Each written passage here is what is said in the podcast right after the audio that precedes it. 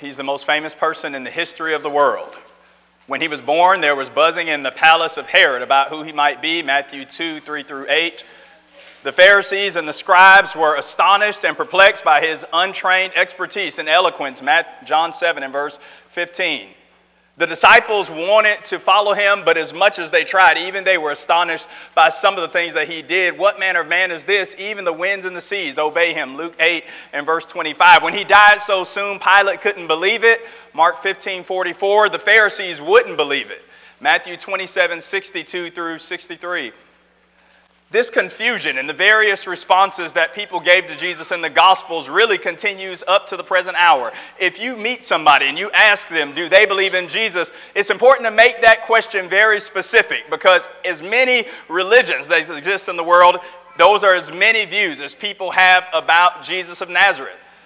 The Muslims don't believe that he's the Messiah because, according to them, God would never really come in the flesh.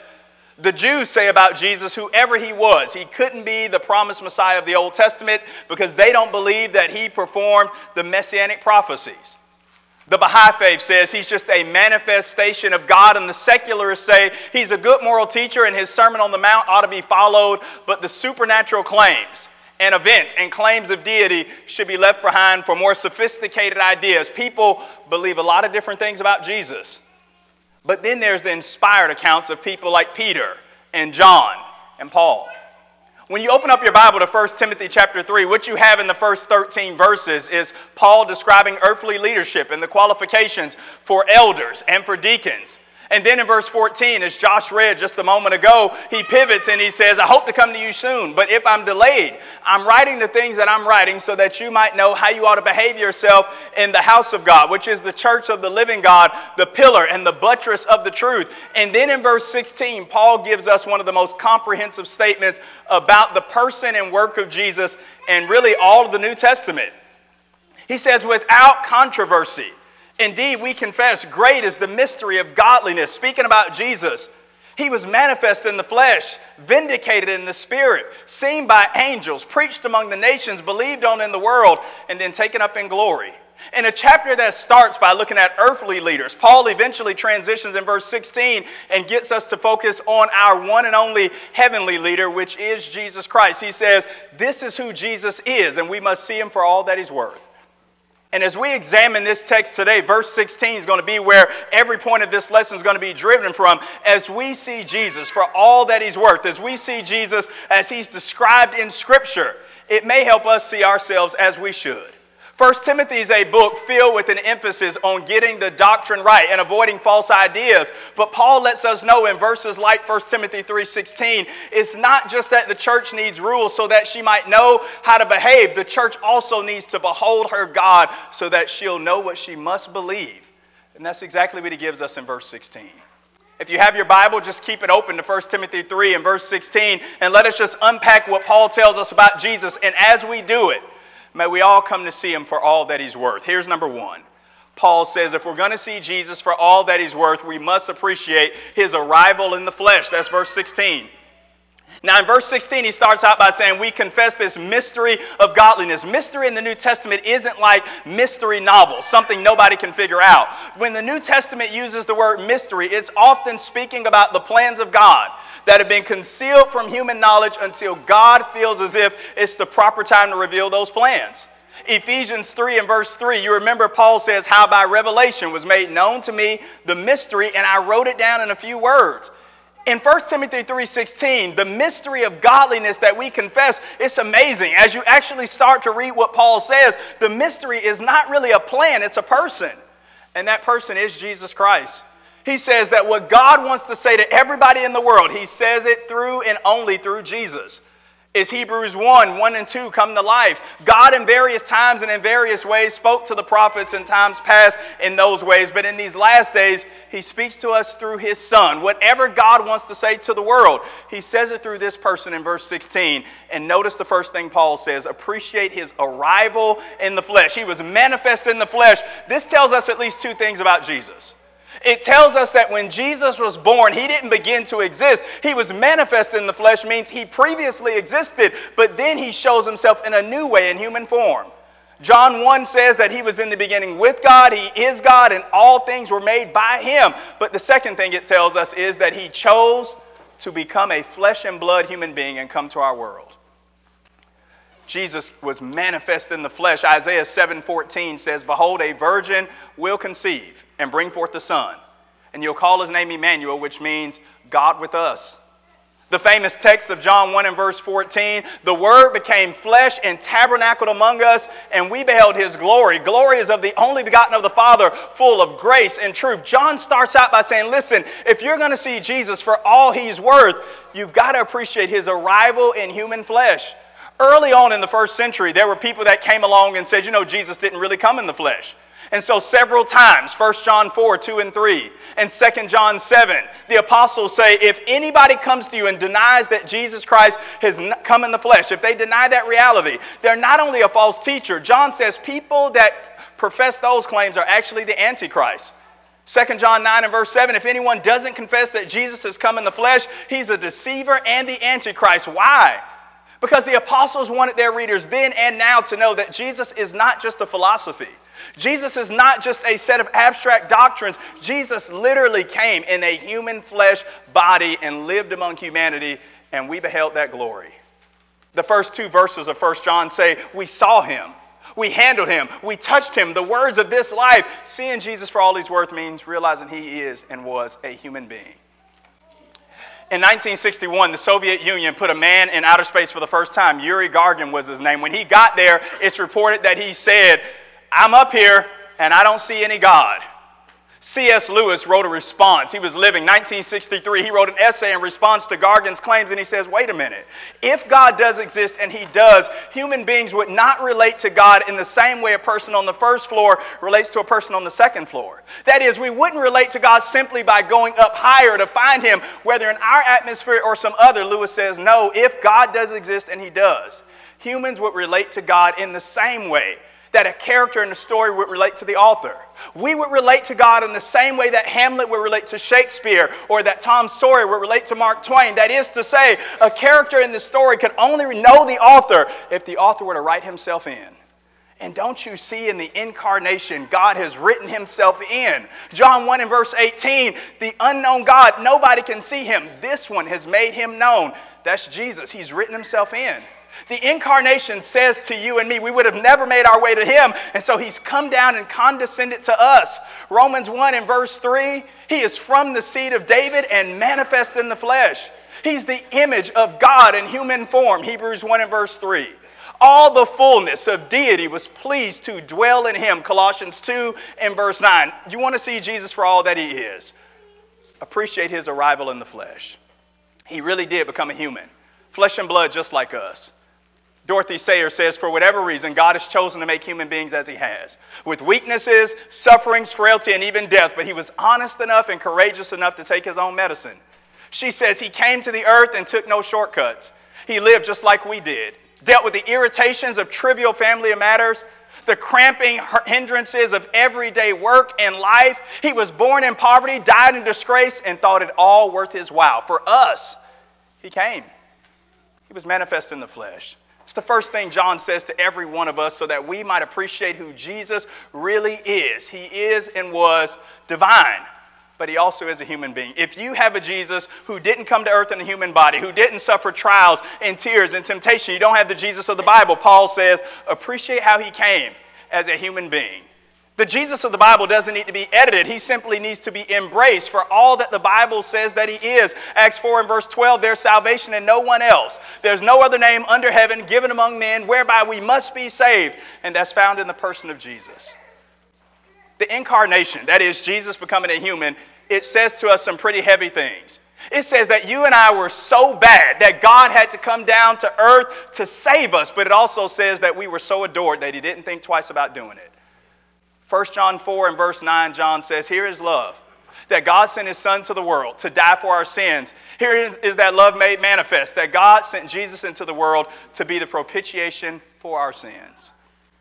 Who is Jesus? What is he worth? First, appreciate his arrival in the flesh, but notice the second thing Paul says.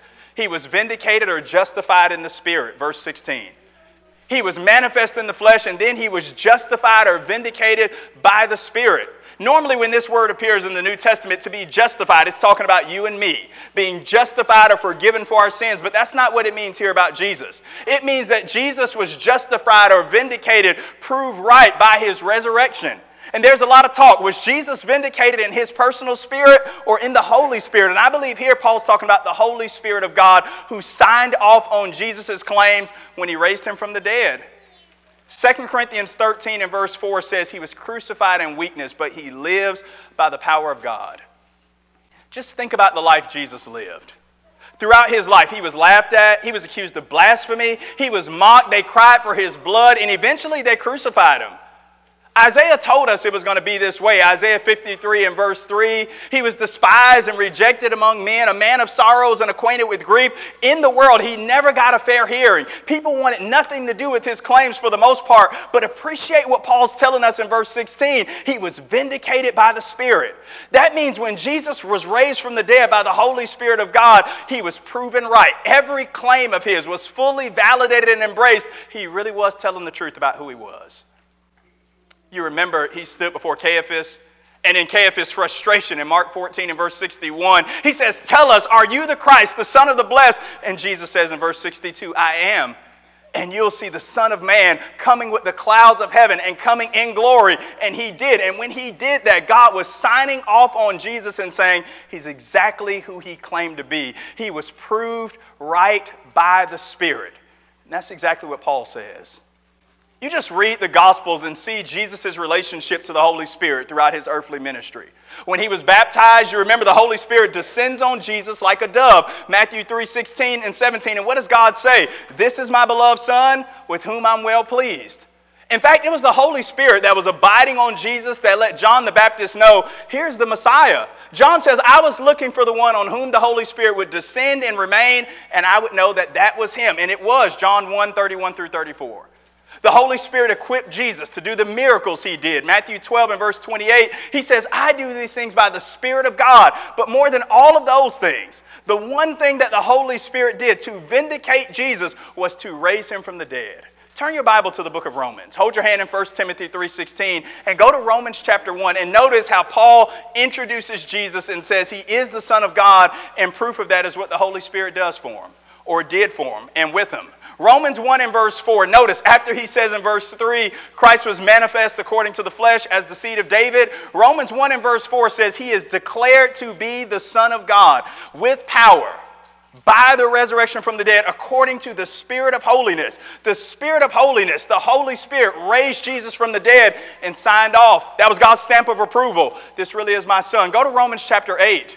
Romans chapter 8 is talking about our future resurrection as Christians. But notice what Paul says in Romans 8 and verse 11.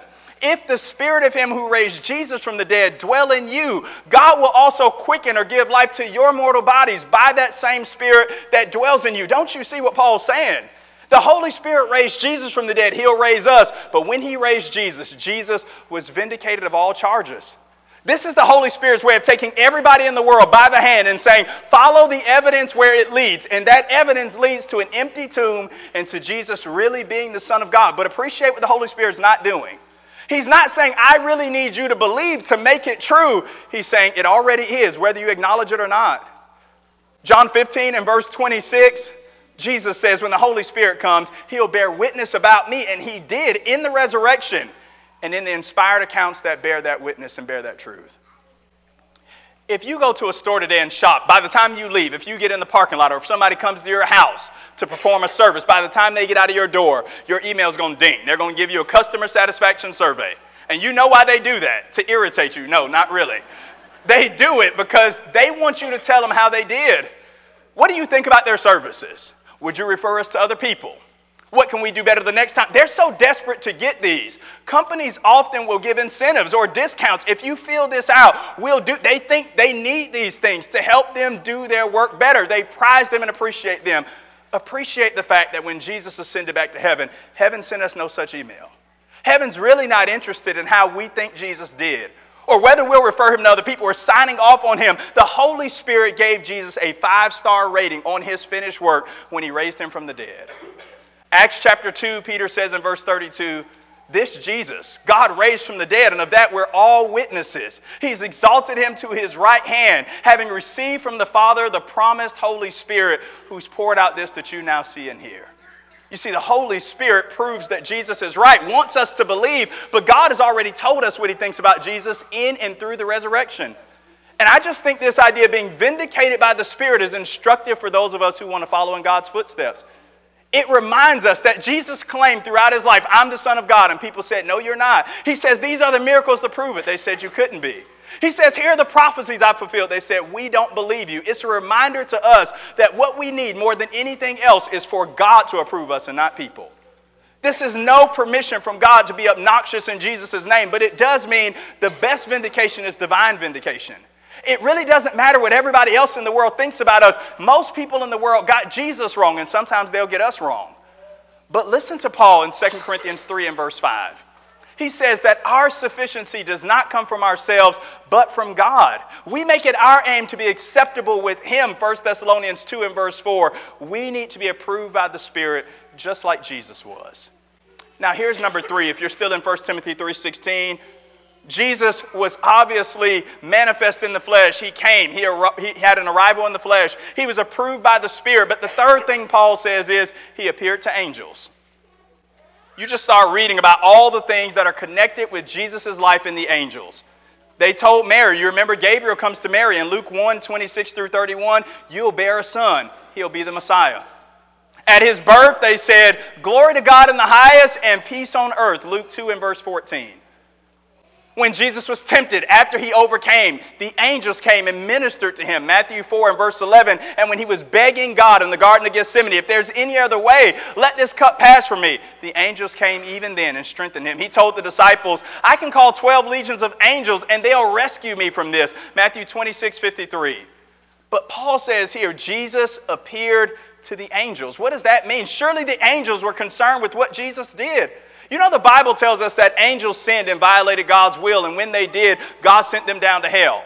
If I were an angel and I violated the will of God and I was cast down to hell, and then humanity sins and God comes to earth in their place to die for them, I'd be greatly interested in that, and the angels were. Hebrews 2 and verse 16 says, It's not angels who he helps, but the children of Abraham. Jesus appeared to the angels. When? In his earthly ministry, yes, but also in his ascension. When he goes back to glory, they see him. They're glad that he's back home, and they saw everything he did while he was on earth. They're the ones at the empty tomb telling the apostles, He's not here, he's risen, just like he said. Come see the place where he lays, Matthew 28 and verse 6. They're there on the mount with the apostles when he ascends up to heaven, Acts 1 9 through 11, and they tell him, This same Jesus, whom you've seen go into heaven, will come in like manner as you've seen him go. They're the ones reminding the apostles of these eternal truths. But Paul's saying something more here. Turn your Bible to 1 Peter chapter 3 and notice verse 22.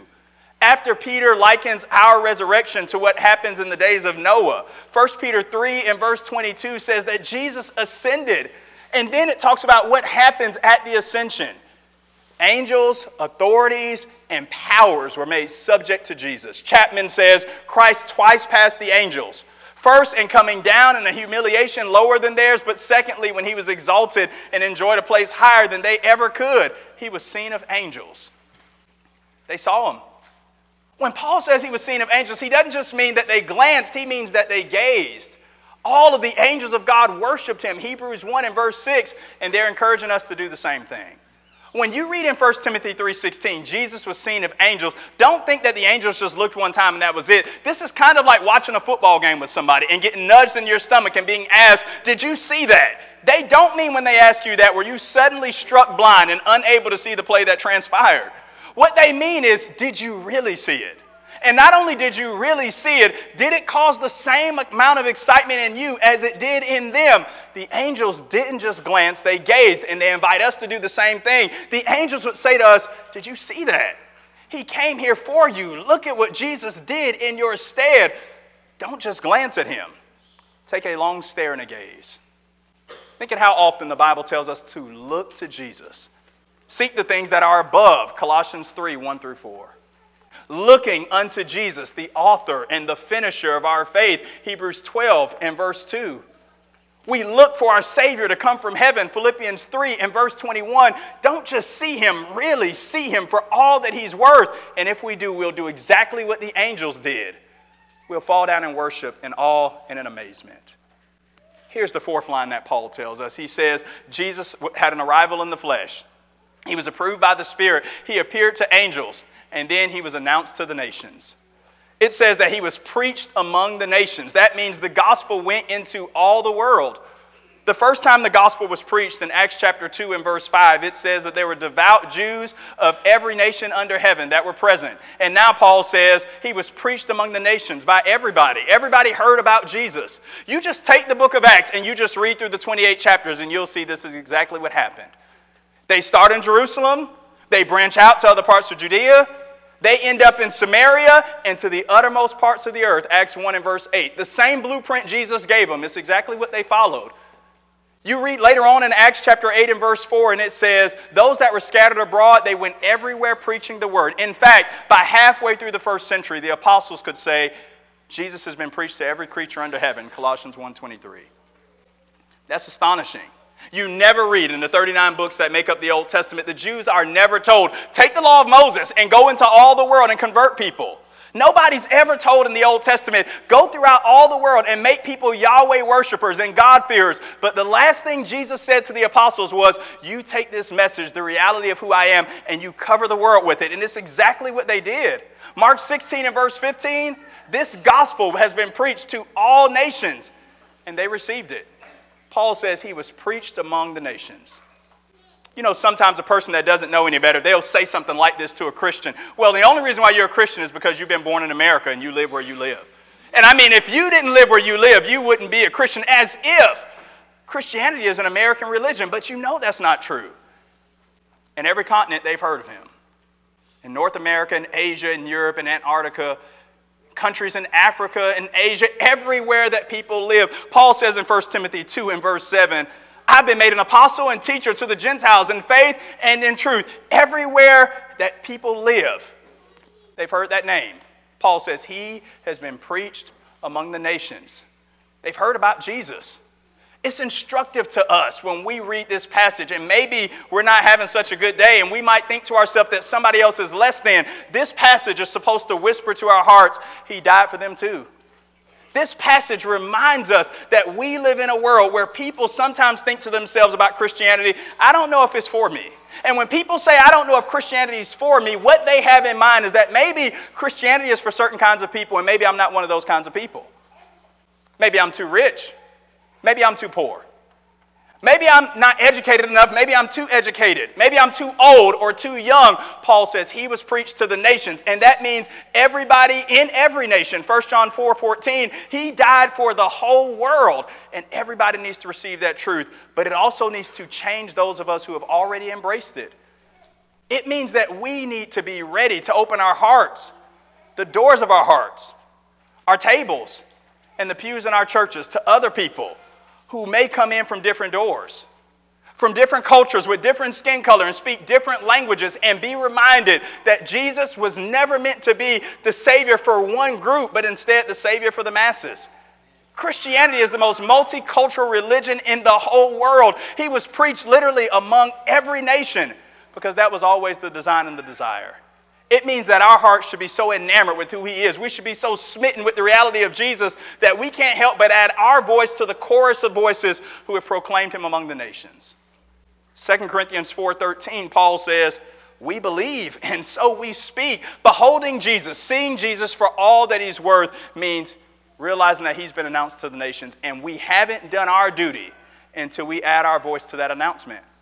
Ronnie prayed a moment ago that God's put us here with tools for a certain time, and a part of what He wants us to do is be a part of that heralding, a part of that announcing, because other people need to hear that same truth that we've heard. Now, here's number five.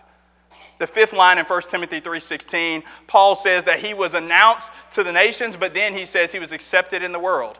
He was believed on in the world. That's 1 Timothy 3.16, the line right before the last one. You might even notice 1 Timothy 3.16 in your Bible is indented a little bit. It may be set off in a different type setting. Paul's walking through this poem and showing us exactly who Jesus is. He says he was accepted in the world. The first time the gospel was preached, 3,000 people latched on for eternal life. Acts 2 and verse 41, they became Christians. Shortly after that, Acts 4 and verse 4 says there were about 5,000 men, and even in Gentile territory. In Acts 18 and verse 8, many of the Corinthians, hearing and believing, were baptized. He wasn't just announced to the world. That's great news, but he was also believed on in the world. People heard the message about Jesus and they changed their entire lives.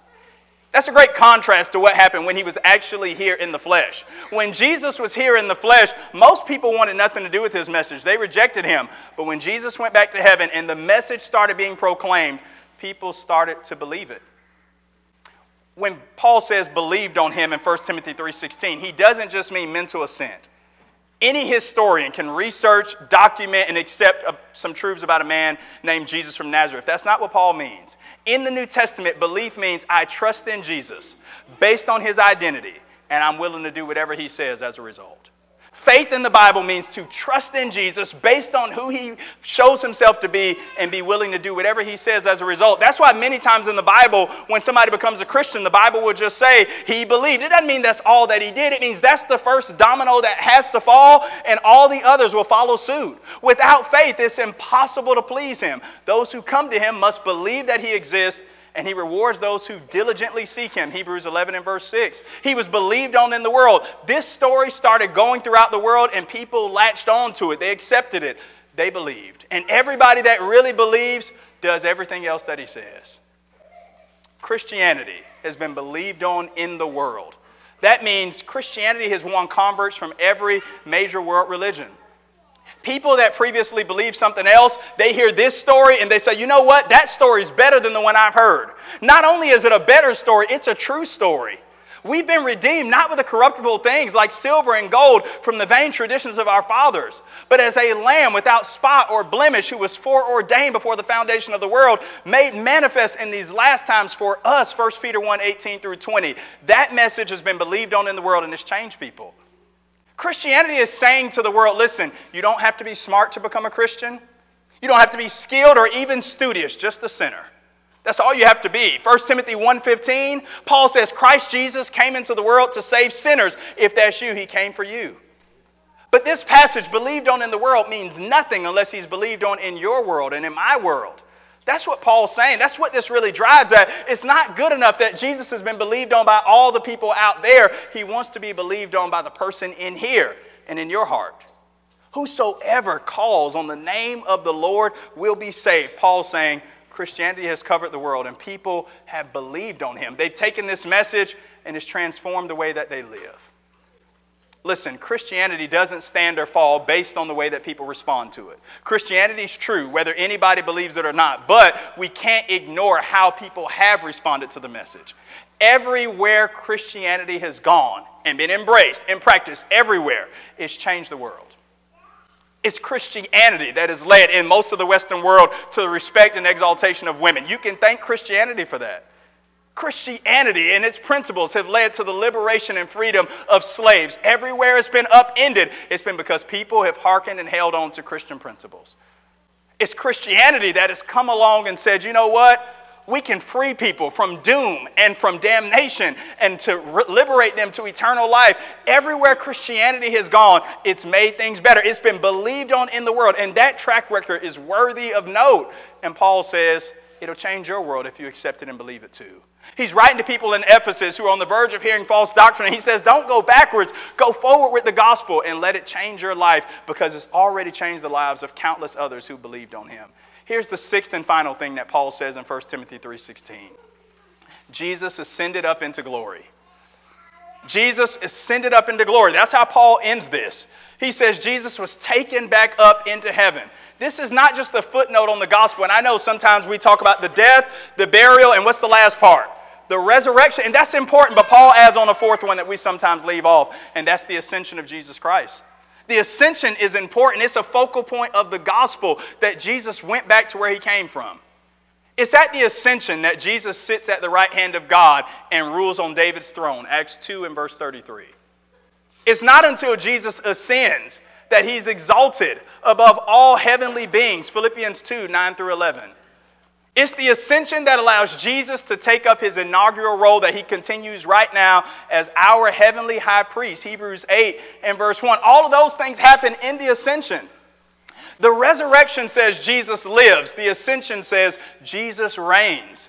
And his dominion is forever and ever. 1 Peter 5:11, Revelation 1 6.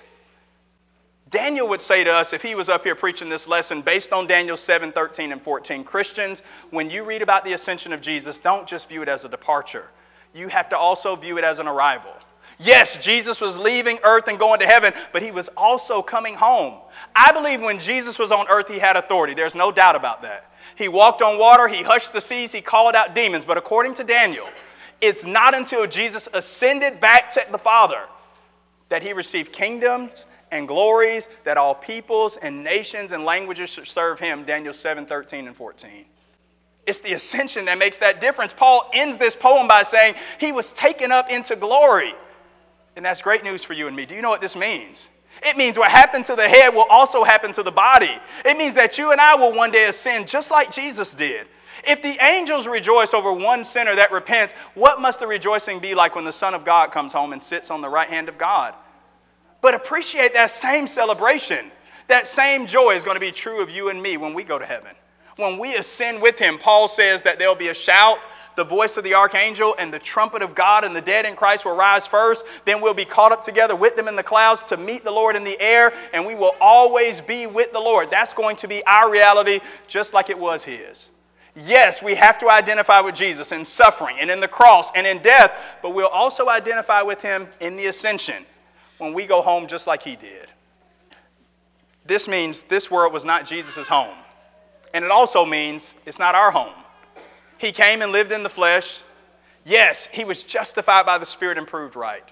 He was seen by the angels, and they encourage us to take a look as well. Preached among the nations, believed on by people, and had their lives changed. And then he was ultimately taken up to glory, and that's where every one of us hopes to go as well. I'm not a soccer fan, but Andreas Iniesta is a man that has caught my attention. He's been called the greatest soccer player in the history of the game. And you would think, for all of his accolades and as successful as he's been, that maybe it would go to his head, but everything you read about him actually says the opposite. One time he was in Barcelona and he was in a restaurant, and the waitress there confused him with one of the busboys, and she just shouted at him, Clear that table! And he obeyed immediately and just started cleaning up a table in a restaurant he didn't work at.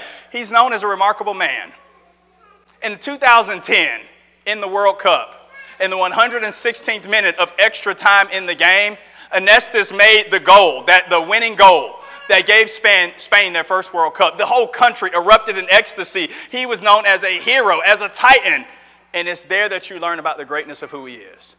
Because just as the celebration's taking place, he's won many accolades and been pretty successful thus far. He rips open his jersey, and you read the words on his shirt which are about his friend Dani Jarque, a former teammate of his who had died the year before in a heart with a heart attack. And that shirt says in Spanish, in English it just says, Dani Jarque always with us.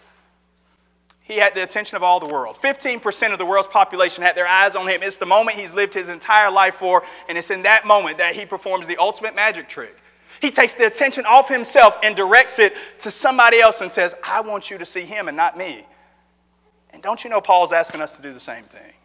In 1 Timothy 3:15, he says, "I want you to know how you ought to behave yourself in the house of God, the church of the living God, the pillar and the ground of truth." And just about the time the world starts looking at you, just about the time you garner their attention through godliness, I want you to perform the ultimate magic trick and point them to the one in verse 16, the one who was manifest in the flesh, justified in the spirit, seen of angels, preached on in the world, believed by the nations, and received up into glory. And while you can't make them believe it, they just might. And if they do, they'll end up in glory with him as well. Paul says you've got to see Jesus for all that he's worth. He's not just a prophet, he's not just an earthly messenger. He's God come in the flesh, come to earth so that he might take us from the earth to ultimately live with him in heaven. Jeremy selected a song to encourage us this morning. If you believed on Christ and you want to make that known, He's been preached among the nations, but He's been preached in our world. And He wants to be believed on so that we might go to glory with Him. If you do that, you'll be saved from your sins. You'll enjoy everlasting life. We'd love to be witnesses to your obedience to the gospel based on your faith in Him, turning from sin, and being immersed in water. And once you do that, you're a Christian and you add your voice to the chorus of voices that proclaims his name in the world and that awaits our ascension to go to glory with him. If we can pray with you or pray for you in any way, if we can be of service to you, this is your invitation, come now as together we stand and as we sing.